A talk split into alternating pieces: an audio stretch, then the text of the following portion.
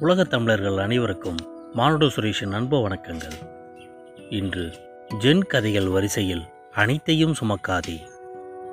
Gen துறவிகள் இருவர் தொடர்ந்து பெய்த மழையினால் ஒரு குடிசையின் கீழ் வெகு நேரமாக நின்று கொண்டிருந்தனர்.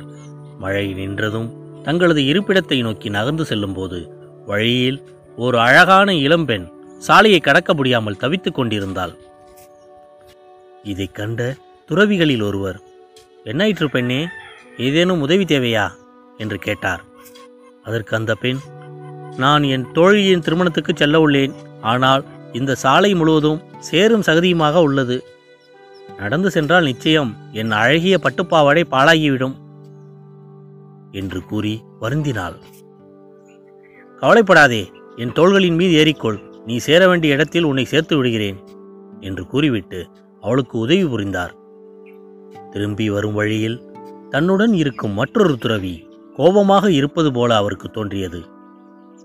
ஏன் என் மீது கோபமாக உள்ளீர்கள்? என்று கேட்க அதற்கு அவர் நாம் ஒரு துறவி என்பதை மறந்துவிட்டு அந்த பெண்ணை எப்படி தொட்டு தூக்கலாம்? இது தவறானது என்று உங்களுக்கு தோன்றவில்லையா? என்று கேட்டார்.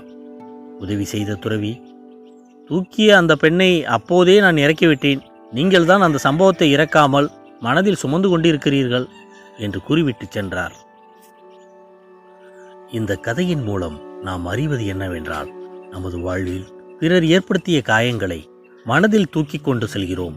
எது முக்கியம் எது தேவையற்றது என்பதை பகுத்து பார்க்க தெரிந்துவிட்டால் வாழ்க்கை என்றென்றும் ஆனந்தமே. இதுவரை இந்த பதிவை கேட்டுக்கொண்டிருந்த உலகத் தமிழர்கள் அனைவருக்கும் மானுட சுரேஷின் அன்பு வணக்கங்கள். நன்றி வணக்கம். வாழ்க வளமுடன்.